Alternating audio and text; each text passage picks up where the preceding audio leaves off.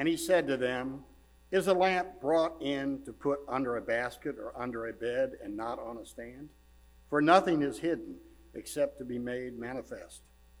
Nor is anything secret except to come to light.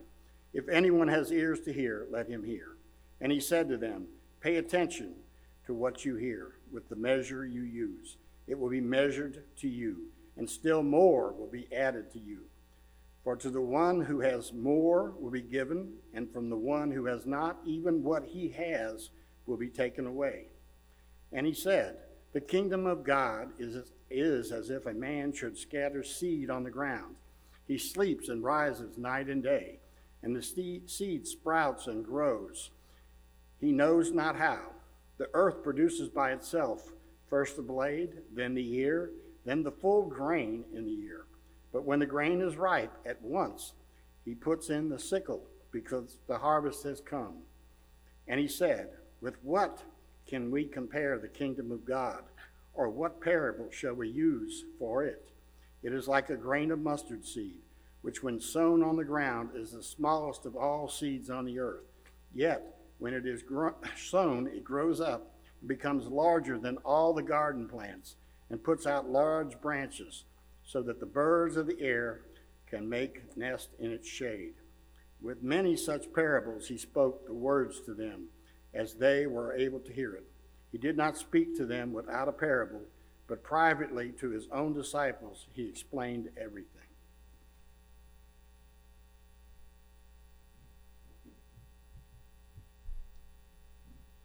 Shall we pray, gracious Heavenly Father, we come to you and we thank you that you are a God who is vast you are over all of creation. There is not a square inch of the universe where your presence is not and where your authority does not uh, extend. Father, we recognize that we are small, tiny specks in this universe, tiny specks on our own planet.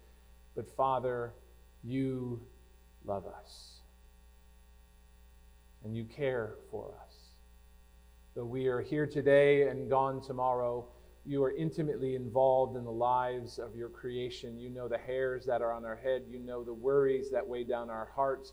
You know the words that we have said that we cannot take back. And you know the words that we have not said that we wish we did. And Father, you did not leave us in our helplessness and our hopelessness but you came and you humbled yourself, though deserving of all honor and glory and praise and dominion. You came and humbled yourself, born of a woman, held in her arms, and you grew in wisdom and stature with God and man, and you taught us of the kingdom, and you loved the Lord with all your heart and soul and mind, and you loved your neighbor as yourself.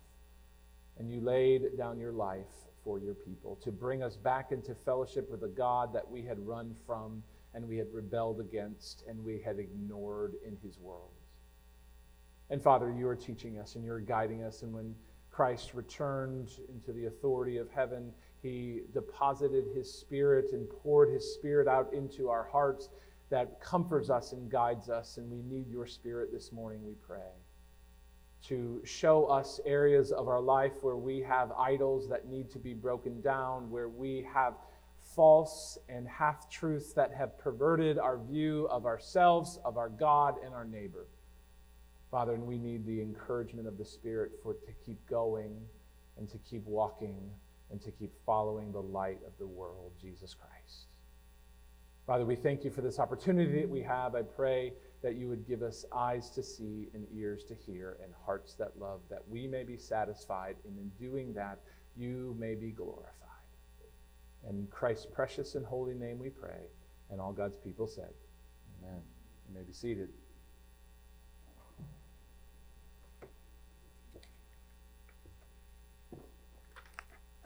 We are back in the book of Mark. We're going to be looking at Mark chapter 4, verses 21 through 34.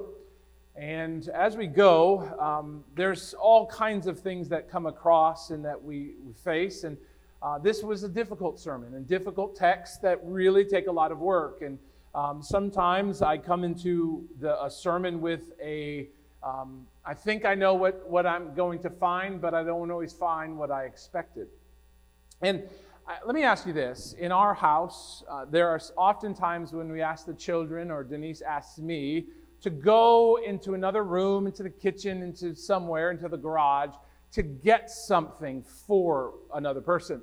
And so the kids go, or I go, and a few minutes we wander back and said, We can't find it. Now, you may not have this situation, and usually uh, it's hidden in plain sight, or as uh, we might say, if it was a snake, it would have bit you. But why can't they find it? Or why can't us husbands find those things? Well, sometimes it's because uh, we don't look very hard. We walking through the room, it doesn't count as looking for that thing. But sometimes it's expectations. We're looking for something large and red, and reality, it's small and blue. Sometimes our expectations in, prohibit us from actually see what's going on, and it pre- prevents us from what we're actually looking for. Incorrect expectations of what a desired object looks like prevents us uh, from finding that said object.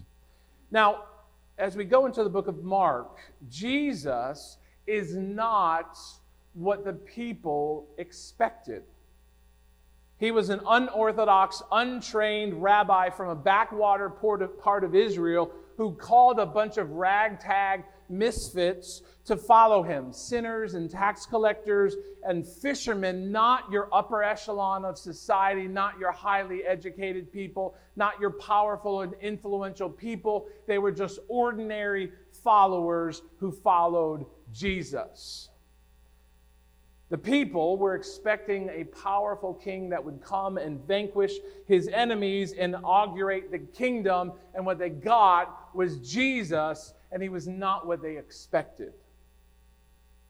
Jesus was exactly what the people desired, but they failed to recognize that. Some 2,000 years later, the same thing is true of us. Jesus is exactly what we need but our expectations lead us to look for something else that we don't need. And if we're not careful, we'll miss it. And if we're not careful, we'll miss Jesus. And so I want you to know this morning that only those who listen with ears of faith can see the glory of Christ's kingdom. And you might say, uh, Chris, ears don't see. I know that. That's, you know, that's a that's a rhetorical kind of thing there to get, get your attention. But only those who listen with ears of faith will see the, see the glory of Christ's kingdom. And why is that? Because those who listen with ears of faith recognize the kingdom, they heed the kingdom, they wait for the kingdom, and ultimately they enter the kingdom. They recognize, they heed, they wait, and they enter the kingdom of God. So let's start in verses 21 through 23, recognizing the kingdom in these four parables that Jesus gives his listeners and who we have the privilege of listening over their shoulder this morning. Notice verses 21 through 23. And Jesus said to them, Is a lamp brought in to be put under a basket or under a bed and not on a stand? For nothing is hidden except to be made manifest, nor is anything secret except made secret except to come to light. If anyone has ears to hear, let him hear. If you have a lamp, you um, have that lamp, and it's intended to be put on a high place, not hidden. Why? Because you want that lamp to illuminate all of your room. You don't hide it under a bed, you don't put it in the closet because you want to be able to see where you are, to broadcast light throughout your home or throughout a room. Lamps are made to shine, and therefore you find a stand and put them on there. Furthermore, Jesus also says is that you hide something temporarily in order to make that known when you want that truth to be known. Okay, think like this Christmas presents. What do you do? You buy them. Some of you are buying them now, which is insane. But you buy Christmas presents and you hide them in closets. And if your children are anything like me, we can find them. Um, but you, you hide Christmas presents. Why? Because on December 25th, you want to take those Christmas presents out and give those Christmas and reveal to these hidden things that you had. Same thing with um, pregnancy announcements. You get excited, the, the pregnancy test comes back, and so you wait a little bit while, you get to 12, 14 weeks, and then surprise, we're having a baby, and then you shoot a little cannon with confetti in pink or blue, and then you celebrate that. Why? You have this truth that's hidden for a little while, and then you reveal that truth. Same thing with surprise birthday parties. You have a birthday party, you're going to celebrate, you get all your friends together, they come in the room, surprise, they don't know about it because you're celebrating this birthday party. There, these parables are not secrets to be buried, but they're truths to be revealed. Jesus is telling his listeners in the parable of the lamp this morning that his true identity in Mark and in today and his glory is not fully known, but it is a light that will shine and it's a truth that will be revealed to all of the world. In this time, from the first advent of Jesus when he came until the second advent when he comes again, there, the reality is, is that Jesus, his glory, has been shrouded in the unexpected. In things that we don't understand and we don't we can't truly see with our minds the glory of Jesus. In another gospel, in the Gospel of John, it says, Jesus spoke to them, saying, I am the light of the world. I am this lamp that is designed to be put on the, on, on the, on the, the table. I am the light of the world. Whoever follows me will not walk, walk in darkness, but will have the light of light. Jesus is telling us that he is the light of God who has arrived, but his full glory has been shrouded temporarily. And only at the resurrection do we start to see something about Jesus is different. There are moments in the book of Mark, they, they, they, they say, We've never seen anything like this. We've never seen anything like this. There's no one who's ever been like this. And they're starting to see like little beams of light coming through the shadows. There's something that's there that's beyond and it's coming through and it's breaking through, but we do not see this fully. Yet, despite those glimpses of light of who Jesus is in his glory, still most people fail to recognize who he is. Why? Because the glory of Jesus is revealed in unexpected and counterintuitive ways. Let me give you an example. The kingdom of God is a kingdom of power, but it's shrouded right now because when Jesus said his power is made perfect in weakness at the cross. So when you look at the cross, you say, This is not power. He's naked. He's, he's ashamed. He's dying. That's not power. That's defeat. And Jesus says, That's power. That's my glory being shown. The kingdom of heaven is the kingdom of victory, but Jesus declared his victory when he surrendered his life at the cross. Jesus the kingdom of God is a kingdom of joy, but Jesus declared that joy is found in laying down your life. The kingdom of God is a kingdom of blessing, but Jesus declares that the blessing comes to the poor in spirit, to those who mourn, to the meek, to the merciful, and to the peacemakers, the things the world does not want. That's where the glory of the kingdom is temporarily shrouded. So, Ocean Park, if we're not diligent to pay clear, careful attention, we will miss the light of the world that leads us into the kingdom of God because we're expecting something else and looking for someone else. Why? Because our uh, ears are tuned and listening to the voices of the world. They're not calibrated by faith. What are some of the things that cause us to listen to the world and not see the glory of Christ? I think in the previous um, parable, the parable of the soils that we looked at two weeks ago, notice verse 17 in front of you in chapter 4. It said, Tribulation and persecution. In this te- second type of soil, tribulation and persecution come. And what happens to the faith of those who are listening to those things? It withers. and it dies, and it drowns out the voice of Jesus. Couple verses later, in verse 19, the third soil that was that grew up among the thorns, it says, "The cares of the world and the deceitfulness of riches and the desires for other things, they overpower the voice of Jesus, and the eyes of faith slowly go blind as the cares of the world and the thorns choke it away. Ocean Park, I will tell you this morning the words of Jesus are the only hope to escape the power of sin and death, and that holds our world in captivity and bondage. You must, you must, you must listen closely and listen carefully as Jesus speaks. We're so quick to gloss over our Bible reading, we don't stop and really, really listen to what Jesus is saying because we think we know what he's going to say. We've heard it since we were little boys and little girls in Sunday school. I know this story, yada, yada, yada. But these are the words of life that lead us to the glory of kingdom, of God's kingdom. Ocean Park, will you listen to the voice of Jesus so you recognize the kingdom of God, or will you listen to the empty promises of this world and watch the kingdom as it passes by?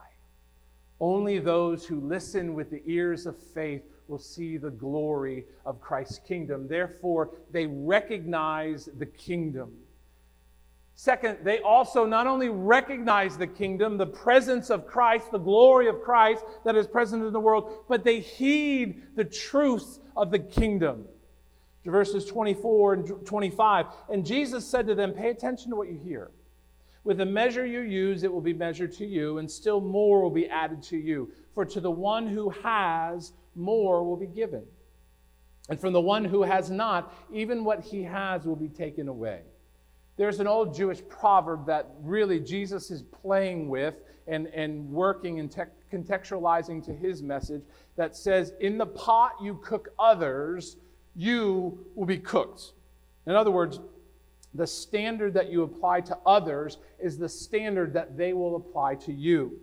If you measure people with grace and kindness and compassion, that will be they will measure you with grace and kindness and compassion. If you measure people with cynicism and criticism and cruelty, they will measure you with cynicism and criticism and cruelty. This proverb also applies to God. Ocean Park, how you measure the words of Christ will be how God measures you. How are you listening? How are you measuring and weighting the value of Christ? To measure is to hear Jesus by obeying his teaching. Jesus has revealed to us that he is the light of the world, and he has come to lead us out of the darkness of captivity and the darkness of sin. We will either trust him and believe what he says, or we will trust what our eyes can see and what our ears can hear and what our hands can touch. We either obey his truth or we will define our own truth. We will either heed the words of Jesus by walking the narrow path that leads to the, to the kingdom of God, or we will wallow in the mire and the muck of ignorance and indifference. You either he, you measure the words of Christ, whether you deem them true or you deem them false. You measure the word of Christ when you say they are authoritative or they are silly. You measure the word of Christ if they are priceless or they are worthless to you. And by that measure, God measures you for eternity. Those who reject and ignore Jesus will be rejected and ignored by God. And those who value and esteem Jesus will be valued and esteemed by God.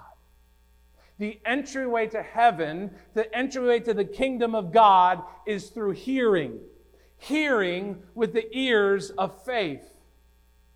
I ask you this morning as we hear the words of Jesus, how have you responded to his words today? For they have eternal significance. Do you measure the words of Christ and find them antiquated or ridiculous or out of touch or outlandish? Or do you measure the words of Christ as truth and as life and as joy and as good? Jesus promises you. Jesus promises some of you, and he warns others that in this parable, that to all who hear him, to risk faith in the glory of Christ, which lies hidden now, will be revealed one day. Those people will gain everything. More will be given to them than they can ever imagine in the kingdom of God. But to spurn the words of Christ by closing your ears to him is to lose everything you have. Those who hear Christ and get it will get it. And those who hear Christ and don't get it won't get it. Ocean Park, pay careful attention to hearing and heeding Jesus' teaching for you for how you heed the kingdom truth will be rewarded by God in eternity. Apostle Paul in Second Thessalonians talks about this. Uh, he's talking about the coming return of God. This very thing that, that Jesus is looking for in these four, these four parables is the return of Christ and revealed in all his glory. When the Lord Jesus was revealed from heaven with his mighty angels in flaming fire, when the glory of Christ comes in power and authority to vanquish sin, the very thing that the people of God have been waiting for, but they didn't realize that Christ must come first and, and be a suffering servant on behalf of his people.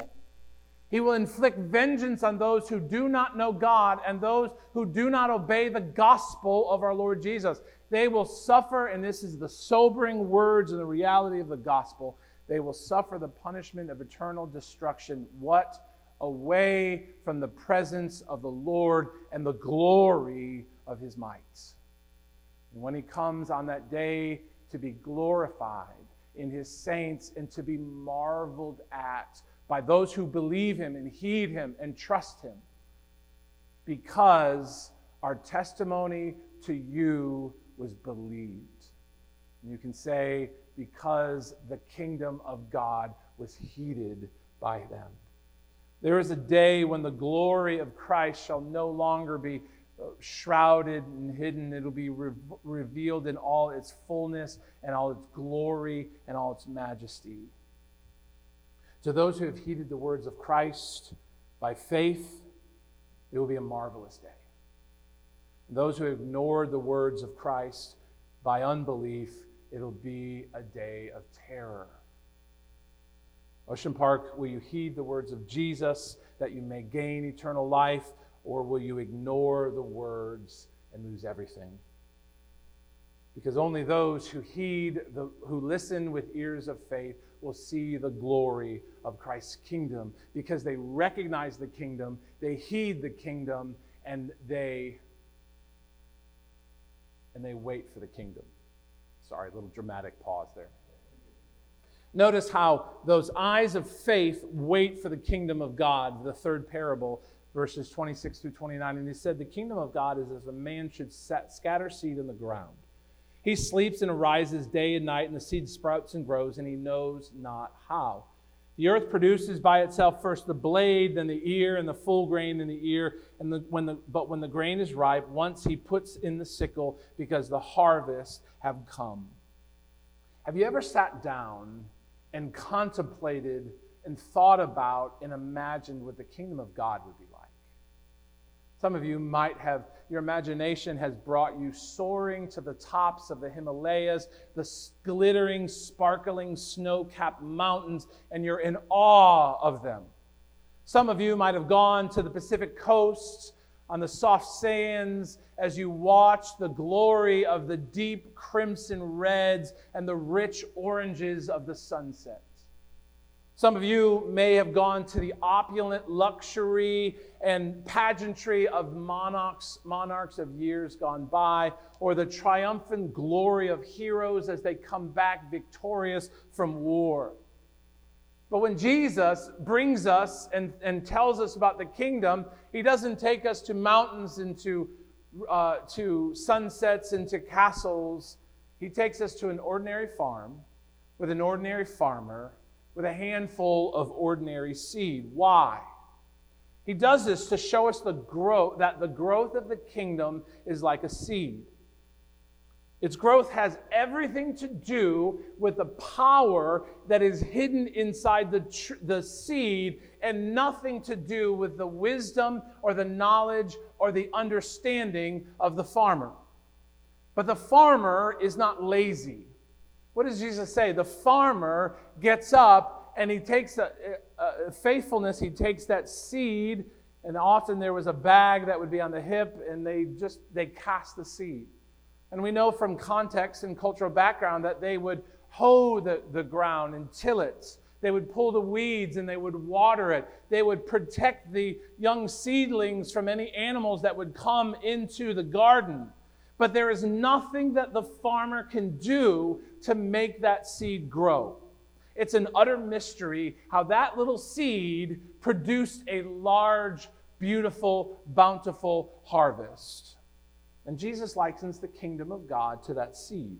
Like the farmer who hears the voice of God in Christ and cannot comprehend how God can accomplish his, his purposes through such unpromising appearances and circumstances. How can God use shame and defeat and weakness and suffering to, um, uh, to produce a bounty for the kingdom of God? When we go through these things and we don't understand, we scratch our head. We think God needs power and he needs beauty and he needs influence and he needs eloquence and he needs wealth and he needs human wisdom. We simply don't understand what God is doing. But those who listen with ears of faith wait for the kingdom, even though we do not know how this kingdom will come. We trust our God. He is not a novice, he knows what he's doing. God will cause his kingdom to grow.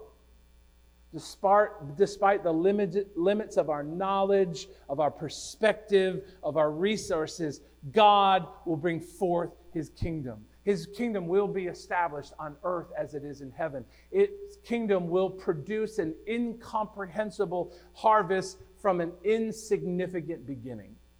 He will produce beauty from ashes, joy from mourning, praise from despair. Therefore, those who have ears of faith wait for the kingdom. I ask you this morning, Ocean Park, are you listening to the Christ with ears of faith? Do you trust Him to establish the kingdom of God in this world and in your heart? Are you like the farmer who faithfully sows the seed of the gospel, not knowing how God will make his kingdom, yet you wait with confidence and expectation and hope for the kingdom to come? Because we have this, the promises of God. From of old, no one has heard or perceived by the ear. No eye has seen a God besides you. And this is what I love who acts for those who wait. Are you waiting for God? Are you waiting for his kingdom? God is not like Poseidon who hurls his thunderbolts. He plants a seed that was planted in a little backwoods town in Bethlehem at the first advent of Jesus Christ, and his kingdom was hidden and almost imperceptible but he's a promise a day when that seed that was sown will produce a harvest that is greater than when we could ever dream or imagine. The best storytellers, the best artists, the best authors could never write a story as glorious as the kingdom of God when it comes to maturation. Ocean Park, will you trust the voice of Jesus by waiting faithfully for his kingdom in this world and in your heart? Or will you abandon him because you don't understand his ways or what he is doing? Only those who listen with ears of faith will see the glory of Christ's kingdom because they recognize the kingdom, they heed the kingdom, they wait for the kingdom, and ultimately they enter the kingdom. All right, kids, get your seed ready. Seeds, I should say. in verse 30 and 32 through 32. And Jesus said, With what can we pair the kingdom of God, or the parable shall we use for it? It's like a grain of mustard seed that which was sown on the ground, it is smaller than all the seeds on earth, yet when it is sown, it grows up and becomes larger than all the garden plants and puts out large branches so that the birds of the air can make their nests in its shade. Jesus doesn't compare the kingdom of God to the acorn of the mighty oaks or the cones of the majestic cedars, but he takes an ordinary garden plant of a mustard seed that, as some ancient writers said, are everywhere and they get everywhere, and you can't get rid of them.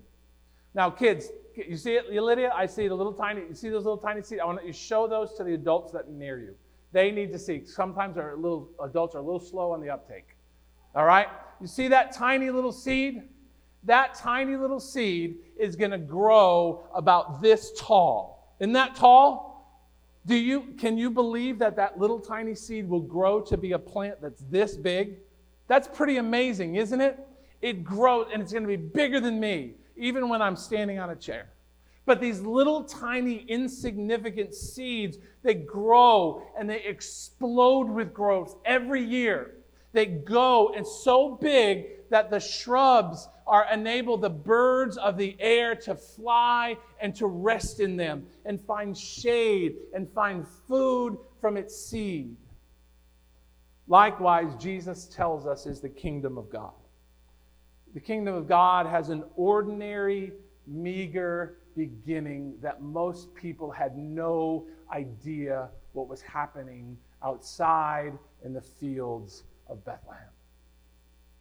Ordinary shepherds, an ordinary young virgin, a manger held the glory of God that was shielded and hidden for a time, but will one day be revealed in splendor, and majesty, and glory.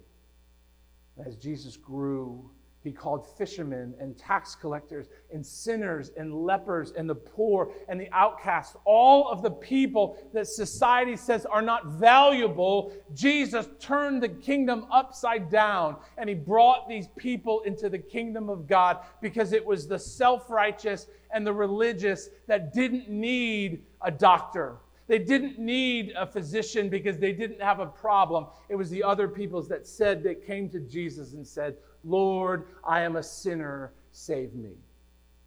What the world sees as irrelevant and unimportant, God makes incredible. The kingdom of God started with a ragtag of 12 misfit disciples and became a kingdom, as we saw in our responsive reading, or that will be from every tribe and every tongue and every people and nation shall find rest in the shade and food in its branches. This is a common imagery that's used throughout the Old Testament. Oh, I'm sorry, there's my plant. I should have brought that up. See, kids, there's your plant. That's if you go, Adrian, you said you're going to plant it. Where'd he go? I don't know if it's going to grow, but if it does, it's going to look like this. Maybe, if you're lucky. I myself, on the mountain height of Israel, I will plant it on the mount, high and lofty mountain. On the mountain height of Israel, I will plant it, that it may bear branches and produce fruit and become a noble cedar.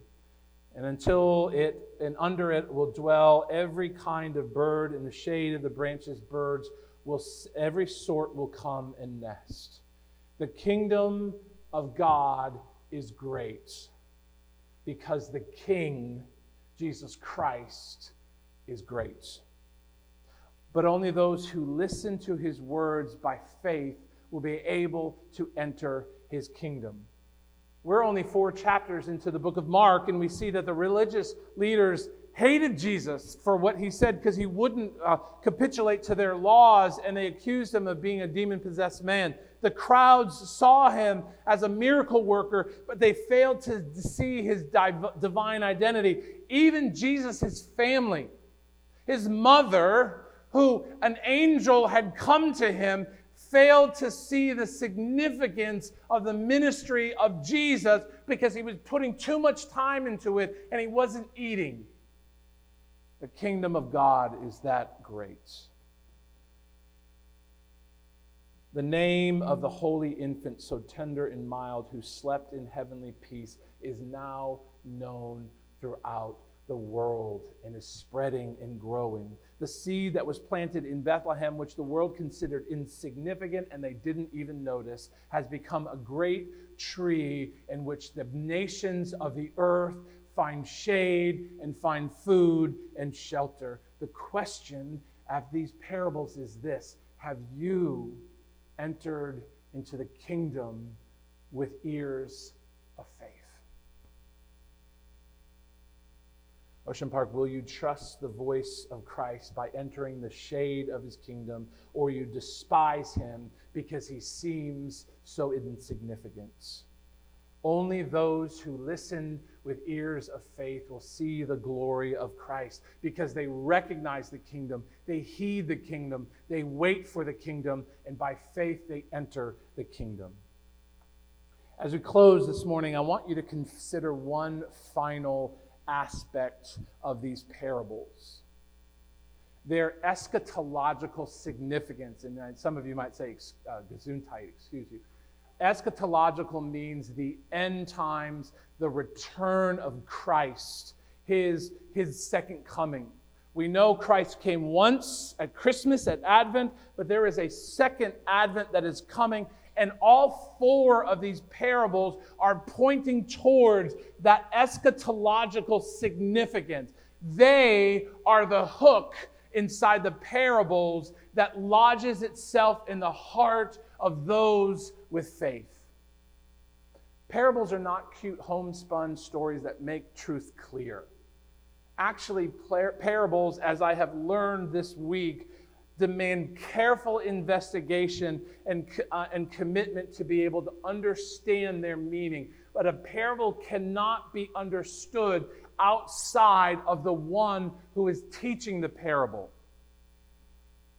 Jesus is teaching the parable to warn us and to promise us the reality of his return to bring vengeance on his enemy and to gather his people to himself at the feast of the Lamb. Whereas we see in our Sunday school coming up that table that is for those who come to Christ by faith alone. For now, as we look at Christ, we have glimpses of this glory. But they're only glimpses right now. They are beams of light, like in a winter's walk as the sun is setting of the horizon and is past the trees, but there are still beams of light that come through. You see, these glimpses of the glory of Christ are veiled and shrouded and hidden because we cannot comprehend the beauty and the majesty and the glory of Christ. We can't handle it, it would literally blow our minds. But there is a day when He is coming when His glory will be seen and we will stand in awe and wonder. For a time, though, in the book of Mark, as the audience in the first century saw that the kingdom of God is come, but the glory was hidden, but they received glimpses of that glory in the miracles, in his teachings, in his transfiguration, in the cross, at the resurrection, and at the ascension. Christ's glory wasn't what people expected yet. Today, Jesus has been revealed in the world. The kingdom has come and the glory of Christ is being revealed, but not in places that we expect them. Christ's glory is re- being revealed in the midst of suffering, in the midst of service, in the midst of weakness, in the midst of sacrifice, in the midst of surrender, in the midst of humility. Christ's glory is not what we expect yet. There is a day coming, though, when he, the glory of Christ will be unfurled and the beauty and glory will be beyond all our wildest expectations. And as we sang, all creatures of our God and King will magnify our great King. Paul again writes in Philippians Therefore, God has highly exalted in him and bestowed on him the name that is above every name. This is a name and an honor and a glory that Jesus already possesses, but we cannot comprehend it. So, the name of Jesus, there will be a day when Christ returns. All those who have spurned the kingdom and passed by the kingdom and rejected the kingdom out of bitter expectations and disappointment will see will bow down in heaven and on earth and under the earth, and every tongue will confess what? That Jesus Christ is Lord to the glory of God the Father.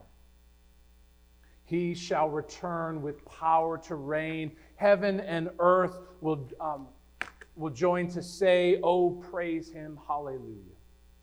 Those who have shook their tiny fists at heaven and said, Why would you do such a thing to me? All those tiny fists will say, when they see the glory of God, Oh, praise him. Hallelujah. Then who shall fall on bended knee? All creatures of our God and King. But the reality of the gospel is this as we read through Scripture that salvation is not a universal thing.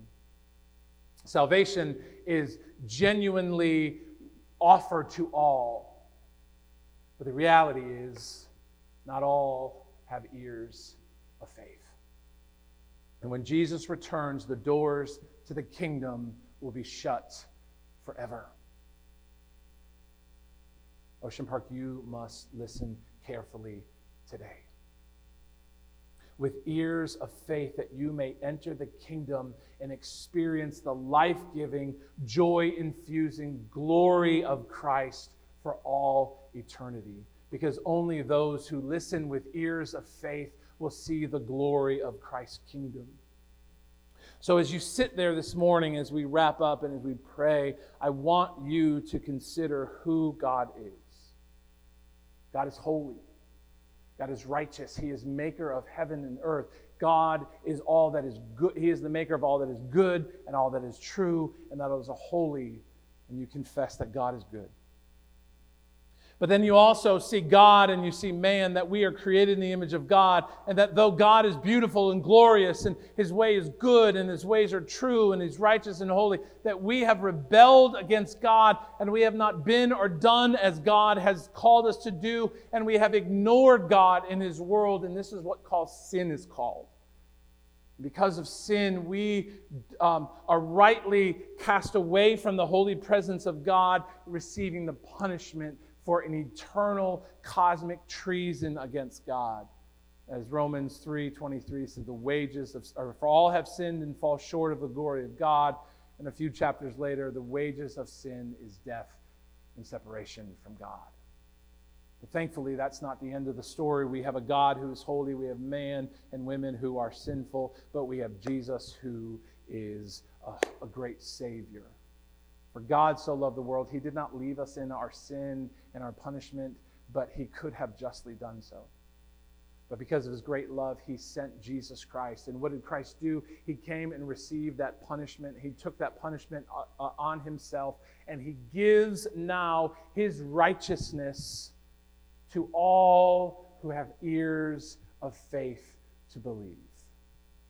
God is holy, man is sinful and deserving of uh, the wrath of God. Jesus is a great Savior. He has taken the punishment on the cross, He gives us His righteousness, and the only response that we have is to say, Lord, God, authority, I am a sinner. I have fallen short. I have not done what is good and what is right and is true, and I have not lived in what is right, and I deserve the punishments of God. Save me.